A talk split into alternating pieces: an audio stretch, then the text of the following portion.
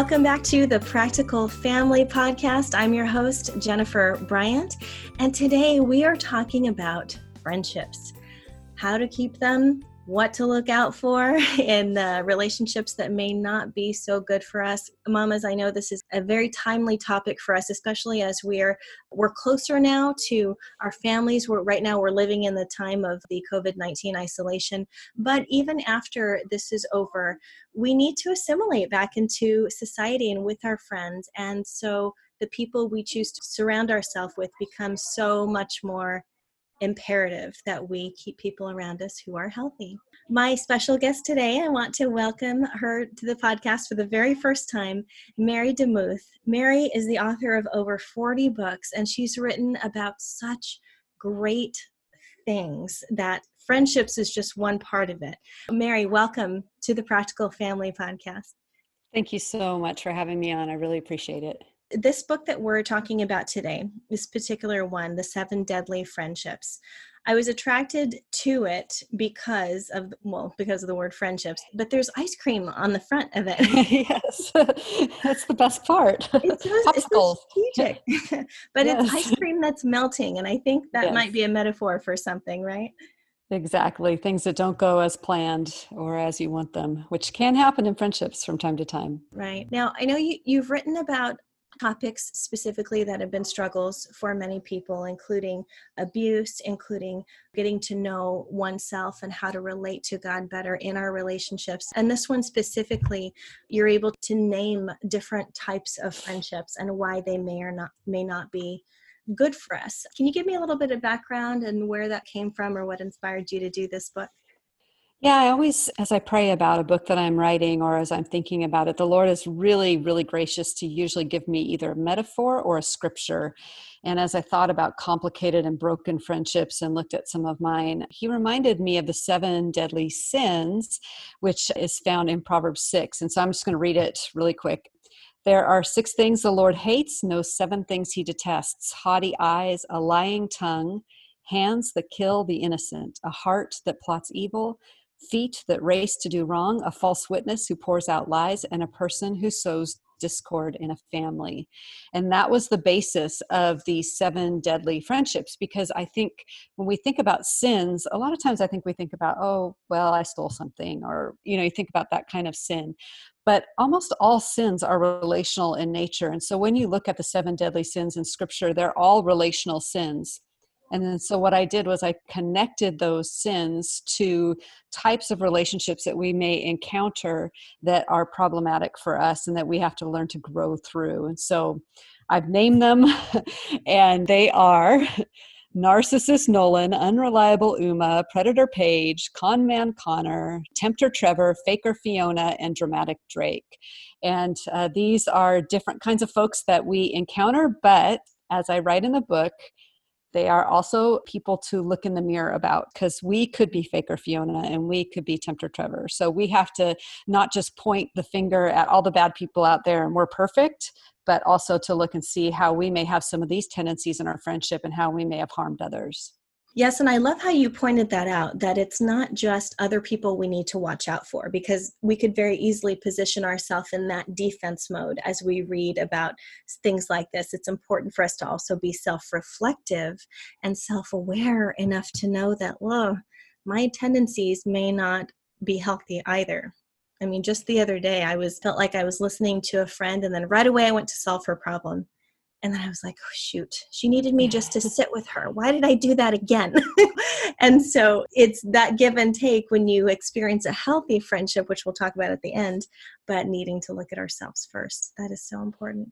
So these types of people, can we kind of go over them? You talk yeah. about them exhaustively in the book, but I feel like I've been hearing a lot about narcissism lately and people warning against narcissists. And I'm almost afraid that I start to see or feel narcissists in all of my relationships because it's this idea of someone who's so selfish that can't see past themselves or can't give back. What do you see happens commonly, maybe in women's friendships, where there's a narcissist and you can't really get through that?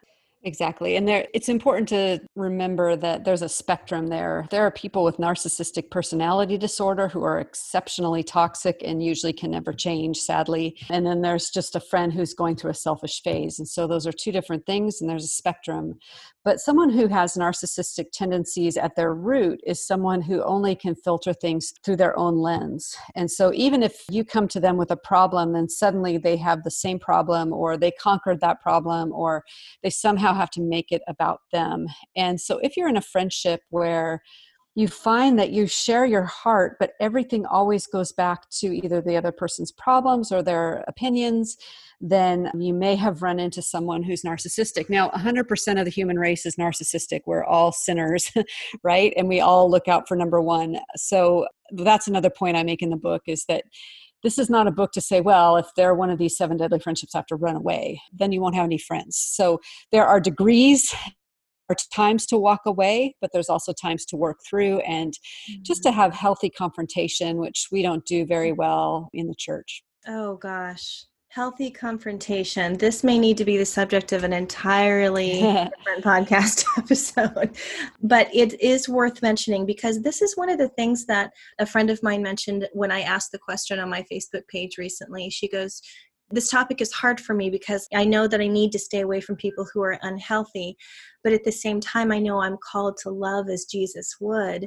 So, when is that time then? All of us kind of need to pray through that and go, okay, is this the time that I have to get the guts to say the hard thing, but you know they're going to be defensive so what do i do about that? For the sake of this episode we're going to be identifying and so we have the narcissist narcissist nolan. What about unreliable uma There's not a lot of people in the world named Uma, and I guess it could have been like Ursula, but then again, that's not a very great name either. So, oh, sorry to all the people out there named Ursula. It's an awesome name. But an unreliable person is just someone who you have perhaps been there for them many, many times. You've brought food when they were sick, you've stopped your life for them, and the one time that you have a need for them, they never seem to be around. And then if you continue to have needs and they continue not to be around, then they become unreliable.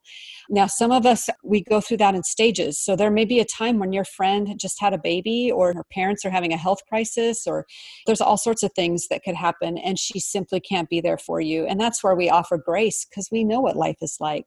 But if there's someone who is consistently, asking everything of you and giving nothing in return, it's a good sign that that is not a reciprocal friendship. Right.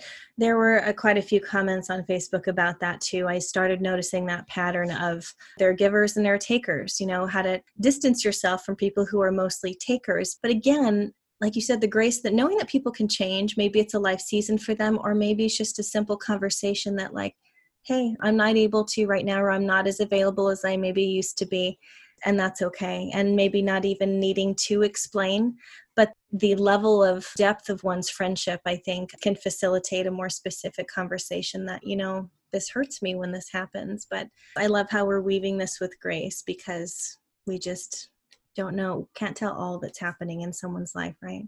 right. Um, Predator Paige, tell us about what a predatory friendship might look like.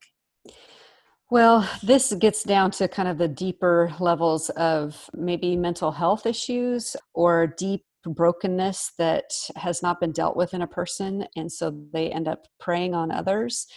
Most of the time, if someone is highly predatory, there's really no other, there's no way to work that out with them. You just have to walk away. And so the only two people of the seven deadly friendships that I advise to walk away from if things are on the extreme is that narcissist and the predator. And if you have a predatory narcissist or a narcissistic predator, then really run 100 miles away because their bent is to destroy you. And we know mm. that the evil one comes to steal, kill, and destroy.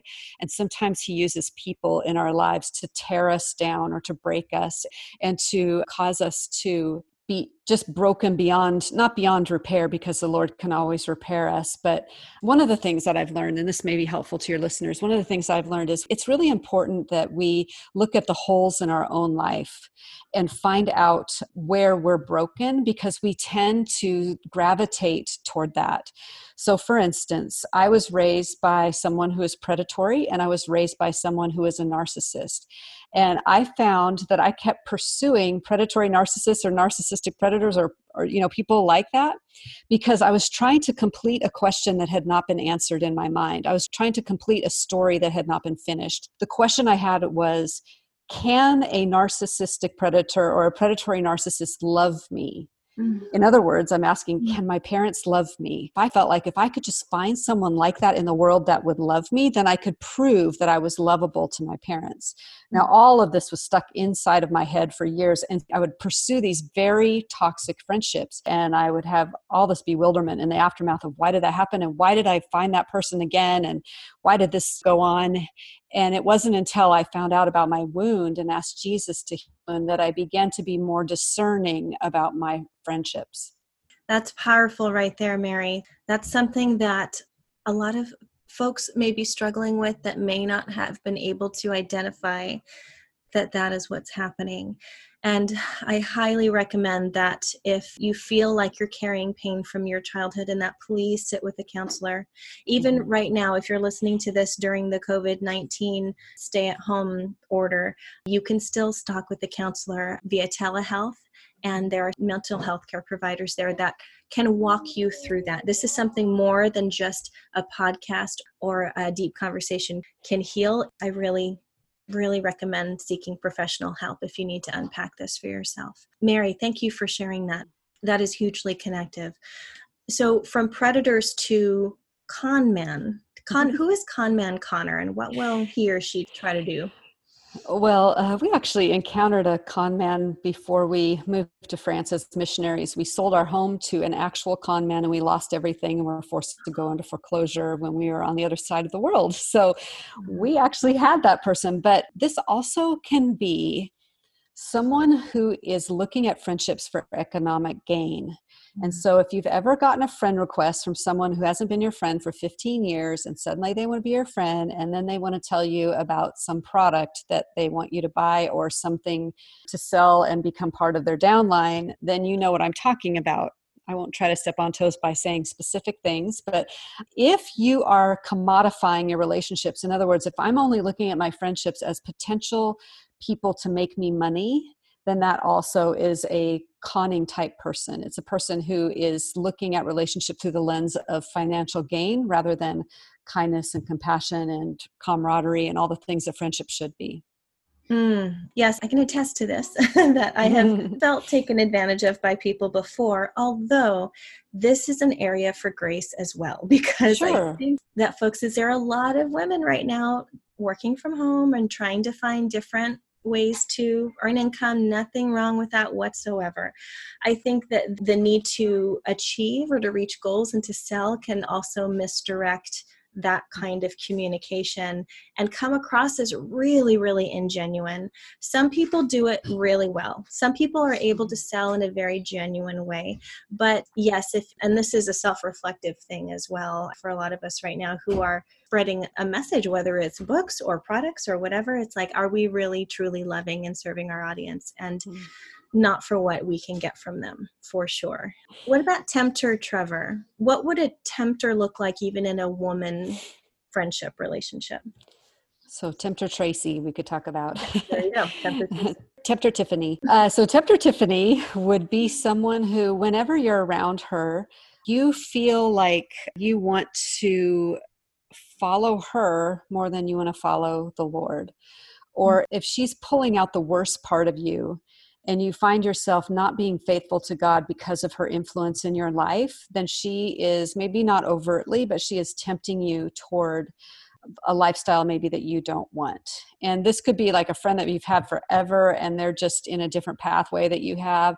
I'm not saying don't make friends with non Christians at all. Of course, I'm not saying that. But if the person is unduly influencing you to sin and to keep sinning, and they encourage you to sin, let's say you struggle with alcohol and they continually bring you drinks, that would be a tempter Tiffany. Okay, that makes sense for sure. So, following someone like this, and someone like this may also have the personality I'm picturing to be maybe extra charismatic or extra mm-hmm. fun.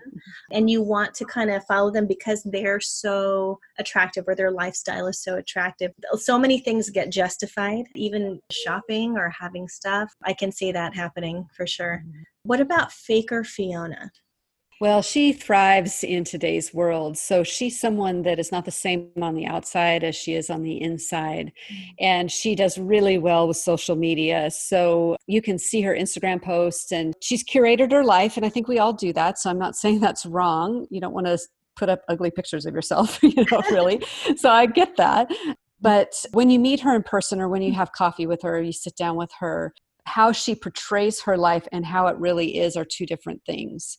And so you have a hard time getting to know the real person inside. And I think it's something that all of us have to look in the mirror about because we're all the stars of our own show right now. And it's very tempting to put on the best face for that. This is a light-hearted friendship, you know, this isn't someone you would run away from. Like they're not going to harm you necessarily, but it's just hard to be friends with someone who maybe is not in touch with who they are on the inside and they become so addicted to the outside or the exterior that they've lost touch with who they are and that can be you know a really amazing thing to pursue with a friend to kind of push a little bit gently to say I don't care about that. I want to know what you think. Mm-hmm. And another thing about them is they may say, like to your face, I have this opinion about religious issues or political issues, but then on their social media might have an opposite opinion because they want to kind of go with the crowd and they don't want to bother anyone. And so that's another indication of someone that's kind of faking it just to kind of fit in. Mm-hmm. Yeah, and that seems to come back to an identity thing and what can be done with a friend like that if they're willing to persevere with us could be very transformative. I, it makes me think about on social media when if we're not ever able to admit mistakes, you know, on social media to the world or admit that we feel not perfect all the time, if there's a very huge fear behind being honest like that, then that may be something to look at. We could ask ourselves, you know, well, why am I doing this then? Am I just trying to fish for send emoji reactions or comments and what am i trying to accomplish right now on social media? And who are my real genuine friends that will sit with me and love me for exactly who i am? So dramatic drake. I can try maybe guess what this one looks like but oh this is the one i resemble so um, this is your friend okay amy who tends to dramatic you know, just be dramatic about things. And one of the things that is a hallmark of someone like that is that they if everything's going well they feel like they have to create chaos to feel okay like they can't just have everything happy and normal it makes them freak out. So instead they like oh i've got to make some drama because that's my normal. And maybe they grew up in a chaotic environment or a very chit chatty household or whatever. This is someone like that. And they can be hilariously fun friends to have but when they're taken to the extreme you can end up being tied along their adventures with them and it can be very, very exhausting so if you find yourself walking away from an interaction with a friend being extremely exhausted and just like, I don't even know what just happened or what just hit me, you may have a dramatic friendship like that. Well, Mary, you don't seem like the dramatic or exhausting type. How are you? Thank you. How does this work out in your own life? I think you feel like you're dramatic. yeah, I think it's for me. You know, again, i will be real honest and talk about the past. Because a lot of our uh, issues with relationships go back to our past. As a little girl who grew up as an only child, and who is often neglected and never noticed, there was a tendency inside of me as a little kid to just need to be noticed at whatever cost. And so my tendency growing up before I met Christ was just to do whatever I could to be noticed. So I think that after I met Christ, that's been, you know, definitely healed and is healing and is better than it was. I just have that tendency, so I have to watch for it. Mm, I see. I see. So again, back to knowing ourselves and our tendencies and why, asking mm-hmm. ourselves, why do I do the things that I do?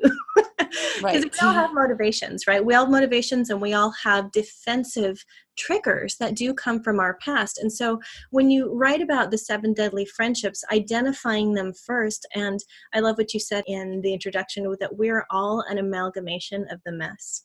Mm-hmm. We all can kind of encompass some of this at one point or another. You know, the older we get, hopefully, the more in touch with our true real selves that we are that who god made us and what he's called us to do but moving into health after having been there's a story i hear from a lot of women after having been betrayed by another woman makes them so afraid to jump into other friendship. And this is the case for me too. And sometimes I'm just like, well, I mean, is there anyone out there who's really interested in what I'm interested in? Because I feel kind of weird sometimes. I'm kind of a book mm-hmm. girl. I'm kind of, I love learning. I'm a teacher, but people tend not to want to be friends with teachers lest they try to get taught about things again. you know? but, but it's accepting ourselves for who we are and noticing what we have to give to others. So you talk about two biblical characters, Joseph and Jesus, both of whom were betrayed by friends, both of whom had to keep relationships going. What did you want people to understand about these characters from your book, Seven Deadly Friendships? Well, of course, we can look at Jesus as the model for everything. And, and I was just thinking about this today. I have a podcast where I pray for people every day, and I'm going through the Gospel of Matthew. And I just read about the time of Judas betraying Jesus. And I thought about the fact that he pursued him in relationship already knowing he was going to be betrayed. And so that's amazing to me and that's really profound and that's why i also brought joseph in because joseph was like a real live human being who wasn't jesus and he had to learn how to work through all of his angst and pain and eventually getting reunited with his brothers and being a part of god's redemptive plan for the nation of israel i mean it was pretty amazing story as we all know from genesis but i guess i just wanted to share those because i love the word and I think there's hope. One of the things that happens when we are betrayed by somebody is we tend to put a wall around our heart and we build it brick by brick. And we have this thought to ourselves and we think, well,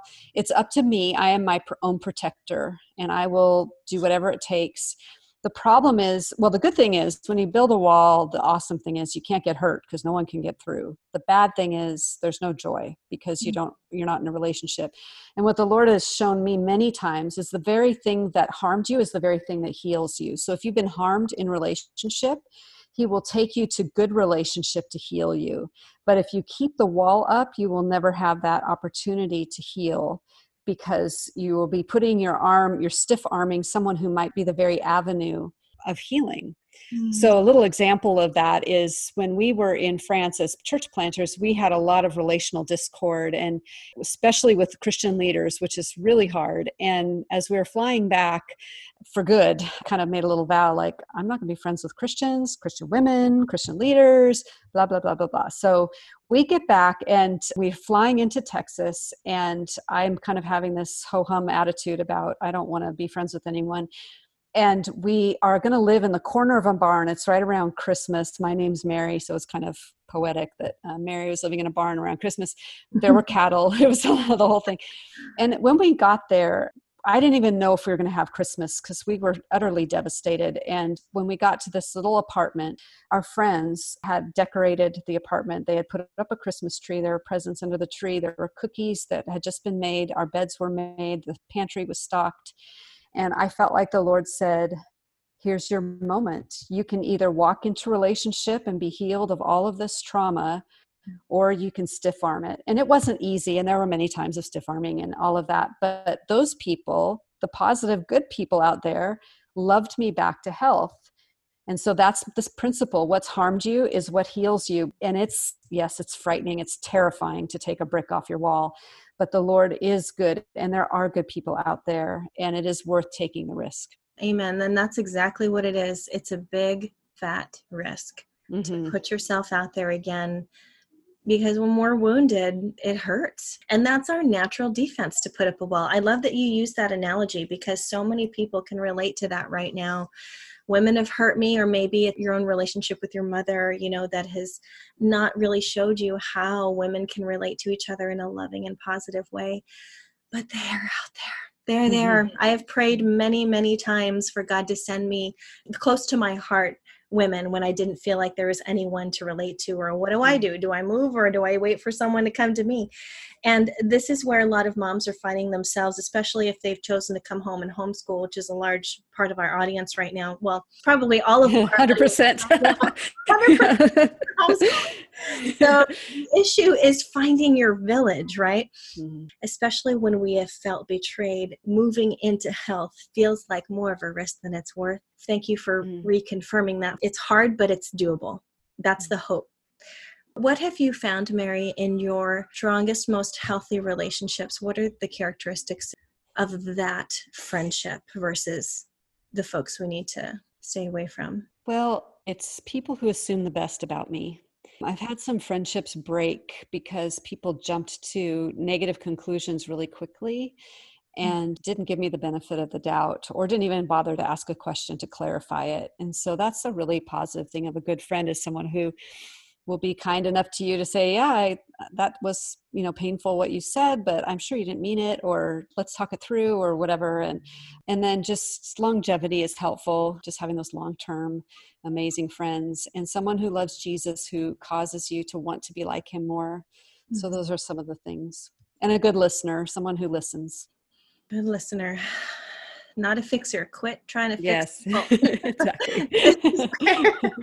this is where I mean, you know, it's funny, and I constantly have to pray about it too because I hear women complaining more about like their husbands trying to fix things. I just want to talk. I just want to. It's like, well, mm. girlfriend, think about the way that you speak to your friend because this is how I tend to be because I jump to the end and I don't sit with them long enough, and so it's realizing what each person needs and that's where it's going to take time to fill out what's most important to your friends. I can tell you that when i am able to sit in front of someone and they're actually hearing me and they're repeating what i'm saying and they understand they don't just go straight to their own example they sit with me longer. It really shows love respect that give and take emotionally that is there. It's not just what we do for each other but it's how we feel with each other too. So, healthy relationships, then, praying that we can learn to practice those things. And in the book, you talk about the seven life giving practices. There's so much in this book to be gleaned, but what are some of those practices? One of them that's really helpful is to invert the behavior of someone. So, if someone has harmed you, if you can use that instead of causing you to become bitter and angry about it, to invert the behavior and say, oh, this is a cautionary tale of how I don't want to be. Mm-hmm. And that's a more proactive way to deal with someone who's harmed you. And then learning to vocalize your journey and being able to say, This is where I'm at, and talking to your friend about where you are and where you've been and where you're going has been really helpful to me. Of course, that's just comes naturally to many of us. We just naturally talk about that. And another one that I'll end with is just verifying expectations because i think that's where a lot of friendships can really break down is we might have like this expectation of our friend that you are my best friend you know mm-hmm. we that came back from third grade and so we expect them to remember our birthday and to be there for us at all times and maybe that's just not the right expectation or at least verify it or talk about it so that there's not hurt feelings when someone doesn't meet some unspoken expectations that you've never even said and then suddenly you're angry for no reason Right. That is so important, Mary, for any relationship to clarify expectations for sure.